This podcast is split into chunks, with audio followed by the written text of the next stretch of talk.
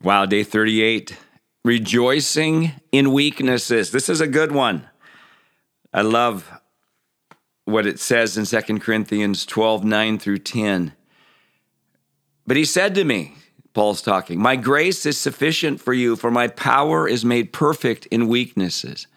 Therefore, I will boast all the more gladly about my weaknesses, so that Christ's power may rest on me. That is why, for Christ's sake, I delight in weaknesses, in insults, in hardships, in persecutions, in difficulties. For when I am weak, then I am strong. Kind of goes along with that phrase in Joel 3:10, let the weak say, I am strong. I mean, this is just a radical a radical mindset here as we talk about 40 days of joy and we're wrapping up and coming to the end of these 40 days and uh, of delighting in weaknesses, rejoicing in our weaknesses so that Christ's strength can manifest within our lives. And you know, when we think about weaknesses, we think about areas of our life where we haven't manifested our true biblical identity haven't manifested the promises of God, haven't uh, matured into what we know the Lord has for us. And we all have some weaknesses. We all have areas where, left to ourselves, we could, those weaknesses could cause major problems. And I think we can all look back on our lives and we can say, yep, they have caused some problems. And yet, this rejoicing in weaknesses, the Passion Translation says, So I will celebrate my weaknesses. For when I am weak, I sense more deeply the mighty power of Christ living in me. And one of the igniting hope favorite phrases is, is we celebrate progress, not perfection. We celebrate. And one habit that we've talked about is the habit of celebrating what we're doing right. Let me just kind of give an insert on that and then let, us get into the, the topic here. Because if we're just focused on what we need to fix in our lives, of what we need to improve, of what we're not good at, or not as good as other people are, if, if our focus is more on what we're not rather than what we are and what we're growing in and what we're improving in, it's a negative fixation within our lives. Now, my book and our course, uh, Fully Convinced, by the way, if you're looking for something to follow up this particular 40 days, I believe that would be a great thing if you have not done that at ignitinghopeacademy.com, fully convinced, eight week course. Uh, takes the PDF version of that book for each week. There's eight chapters in the book. And this concept here of, of what are we fully convinced in? And where do we primarily put our beliefs? Well, this celebrating, this rejoicing in weaknesses puts us in the right frame of mind.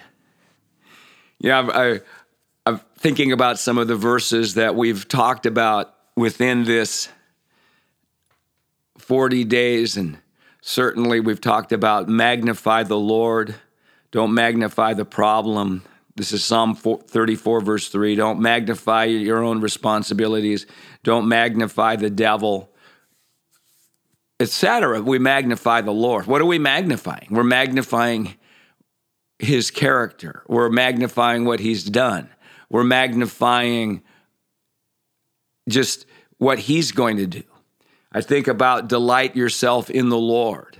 Psalm 37, verse 4 delight yourself in the Lord, and he will give you the desires of your heart. And where we're delighting ourselves in the Lord, we're just excited about him. We're not excited about ourselves so much. We're excited about him. I think about Romans 4:20 where it says that Abraham, speaking of Abraham, he was strengthened in faith, giving glory to God and being fully convinced, it says in verse 21. And but he was strengthened in faith, giving glory to God. His eyes were on the Lord. His eyes were on the Lord. I think of 2 Corinthians 3:18, and we as in a mirror are, are beholding the glory of the Lord. We as we in a mirror beholding the glory of the Lord are being transformed into the same image from one degree of glory to another. And so as we behold him, as we focus on him,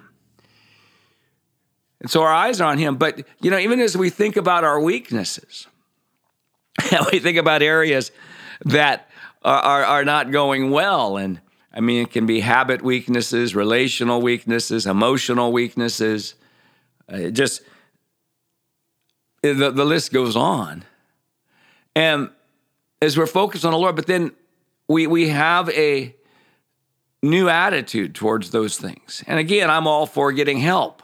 I'm all for growing. I'm all for addressing those directly as, as we need to. But we're talking here about something that needs to happen even before we address them or, or that we need to add into the mix of the changes that we want to see, of the growth that we want to see, of rejoicing in them.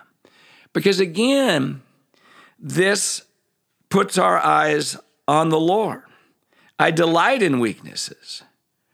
For when I am weak, then I am strong. I delight in them because again, this, this puts our eyes on the Lord. It's a, it, wow, thank you, Lord, that you have the answer. You have this solution. Matter of fact, you are the answer. You are the solution. So powerful so powerful. And then I love the um, the six six things that I say, six reasons why we we delight, and and it, it is. I, I love these. By the way, even as I'm sharing this, I'm just really sensing that that there's a there's a grace being released right now over you concerning areas where you feel you're weak or you're there's just something that just where you just can't seem to get victory in. I see a grace on you for a new approach to that whole thing. I see you coming at it from a different angle with a different kind of wisdom and a strategy. And, and this is where hope is so powerful because hope believes that we, there's many options, there's many ways for us to get into our prophetic destiny, many ways for God to do what He is, He wants for our lives. And so I see a different strategy. I see uh, just even in that area of weakness, by the way, most of our areas of weakness as we find the Lord and you're finding the Lord in them becomes a strength to us and we help people get out of that same weakness. James 1:12, he who overcomes is given a crown of life. A crown of life is authority in that area. So these reasons, six reasons to celebrate your weakness, it's an expression of faith. Yes, you're going to do it. It releases the joy of the Lord, which is our strength. We we rejoice. Woohoo, Lord. I, I just can't wait to see what you're going to do in this area of my life. It is a practical way to delight ourselves in the Lord. We've shared that Psalm 37, verse 4 verse. It is a way to magnify the Lord. It disempowers shame, guilt, and condemnation. And it causes us to focus on the supernatural rather than just on natural methods of what needs to be done. Rejoicing in weaknesses. Tomorrow, we're going to do Never Stop Starting. Wow, we are getting close to the finish line. God bless.